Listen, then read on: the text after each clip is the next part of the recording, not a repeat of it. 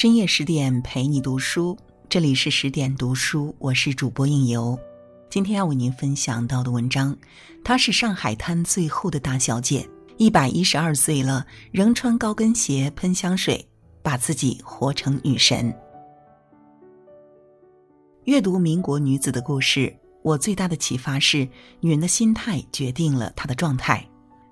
心态好的蝴蝶，郭婉莹、董竹君、严幼韵等，从不抱怨命运，也不惧怕困境。始终拥有正面诠释人生的能力，享受生活所赋予的一切，因此他们不仅活得漂亮，也活得长久，笑到了最后。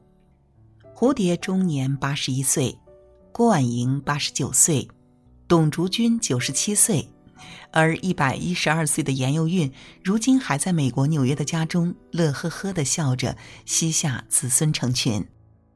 因为他的存在，我常常会觉得那个优雅的时代离我们还不算太远。今天，十点君与各位分享这位上海滩最后的大小姐严幼韵的故事。愿每一个灵魂有香气的女子，启发你变得更美，活得更好。严幼韵是标准的富养出来的女儿。他的父亲认为，女孩出嫁之前应该尽情享受，因为婚后的生活可能就不那么惬意了。因此，少女时期的她需要用钱的时候，直接给账房先生写个条子就可以了。她的生活有多奢侈呢？她家非常大，花园院墙绵延了静安寺一带的半个街区和地丰路的整个街区。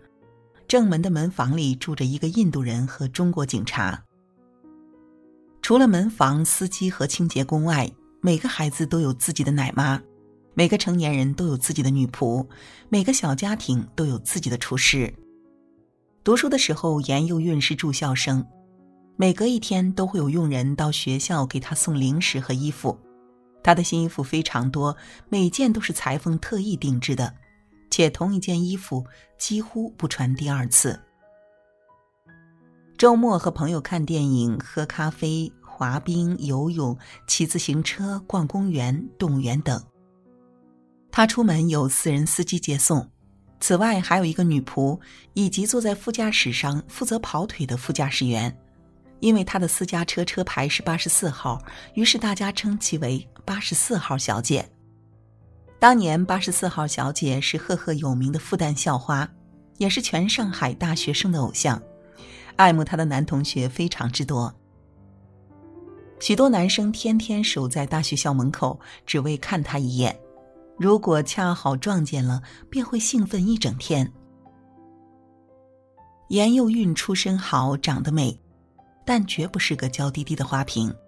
她聪明勤奋，在复旦大学念了两年书，便修完了一百三十五个学分。她也是个非常有主见的女孩，包括在爱情上。十八岁时，母亲和他商讨婚姻大事，他斩钉截铁地说：“未来的夫婿不仅必须赢得我的爱慕，还必须是我尊敬的人。是否有钱无所谓。”母亲听了，质疑道：“你的生活如此奢华，怎么能不在乎钱呢？”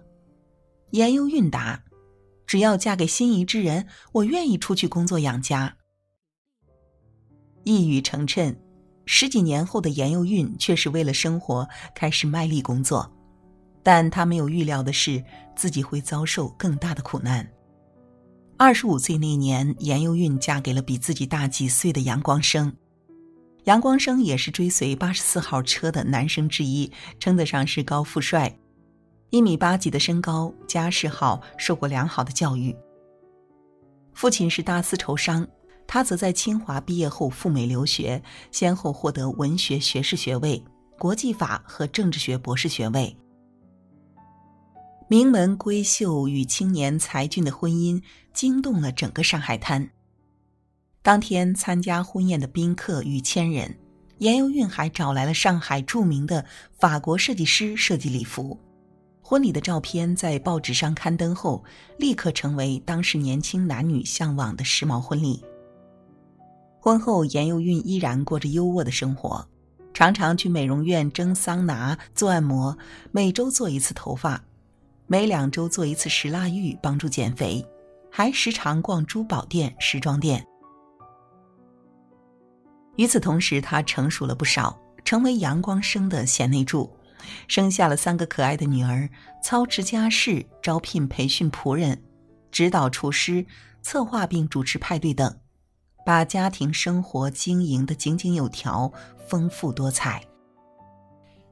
只可惜好景不长，一九四二年，日军轰炸马尼拉，逮捕了中国驻菲律宾总领事的杨光生以及其他领事官员。八位领事因拒绝为日军筹集物资，最终惨遭枪决。丈夫的离世给严幼韵的打击一定是沉痛的，但在其自传中并没有看到过多的描述。严幼韵只是不带过多情绪的陈述，自己如何带领其他遇害者遗孀、子女挺过最艰难的日子。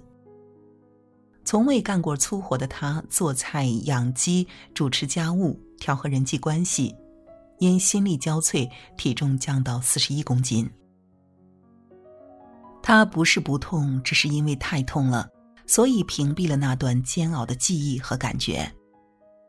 人永远要朝前看，不纠结往事，这是他的口头禅。战争结束后，他带着三个年幼的女儿到美国生活。他的第一份工作，也是唯一一份工作，是联合国礼宾司。在长达十三年半的工作中，他从不迟到，和同事相处融洽。有趣的是，在他退休后，先前的同事常常给他写信，抱怨其他工作伙伴。原来情商极高的严幼韵，此前常常担任同事之间的和平使者，平息了不少事端。他一走，办公室便不太平了。她是独立热爱工作的新女性，常常对晚辈说：“如果你可以外出工作，接触有趣的人，做些有趣的事，那为什么想要待在家里打扫房子呢？”一九五九年，严幼韵嫁给了民国第一外交家顾维钧，这一年她五十四岁，他七十一岁，他是二婚，他则是四婚。白发夫妻要的就是心安的陪伴，严幼韵体贴的照顾顾维钧的起居生活，陪他散步聊天，替他安排牌局，准备英文报纸，为他筹办不同主题的生日派对。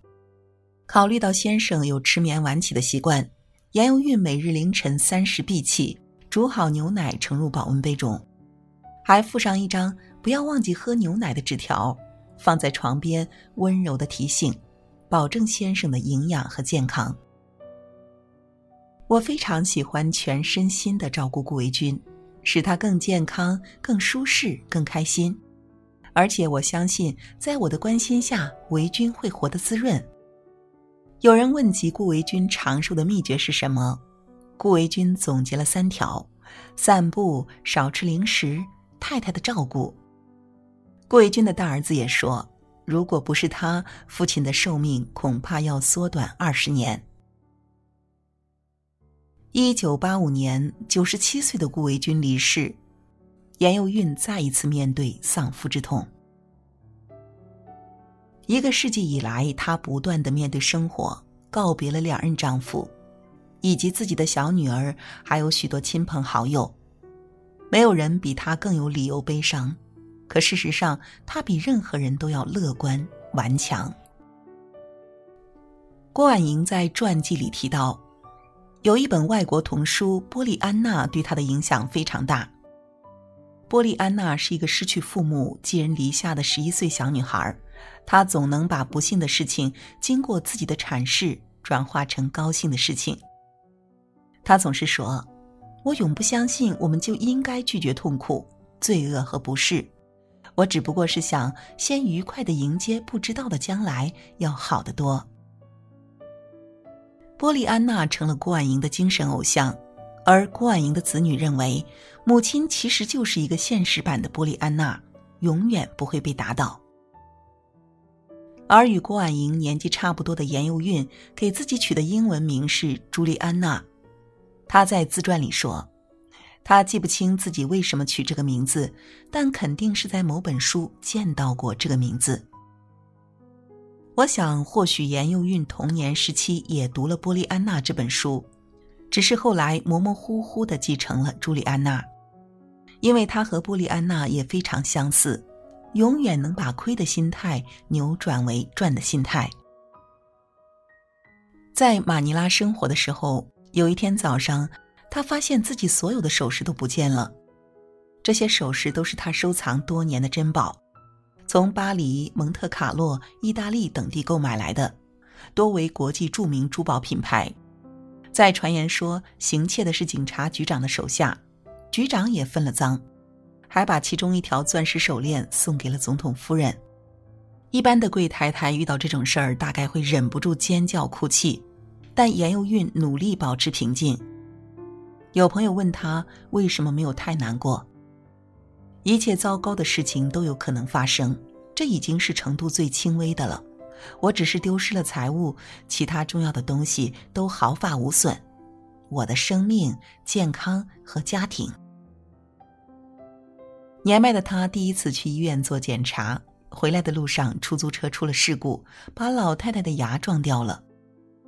儿女知道老太太一直以来十分爱惜自己的牙齿，特别心疼。严幼韵见状，反而安慰他们：“我可幸运啦！要知道，出租车本来可能会出更糟糕的事故。”二零零三年，九十八岁的他被诊断出大肠癌，他做好了告别的准备，同时也积极配合治疗。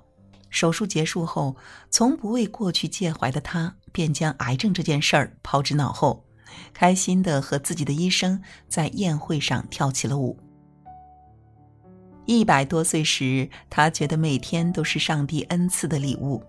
虽然他听力不再敏锐，视力不再清晰，但比起坐在轮椅里的同龄人，他为享受生活而感恩不已。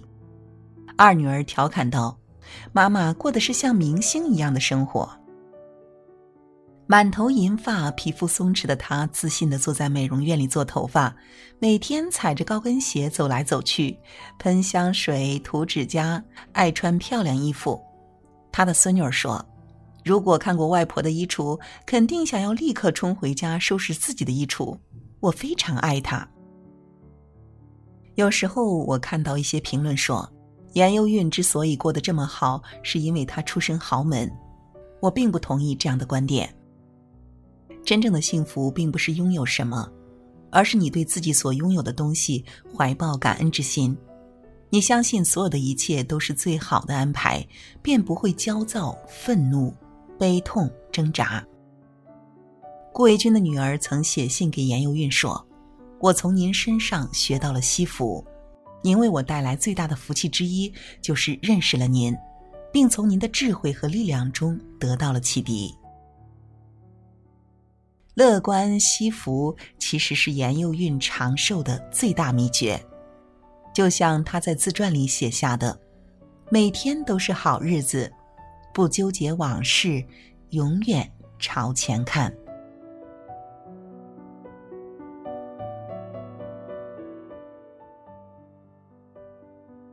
好了，今晚的文章就为您分享到这里。更多美文，请继续关注十点读书，也欢迎把我们推荐给你的朋友和家人，一起在阅读里成为更好的自己。我是应由，让我们在下个夜晚不听不散喽。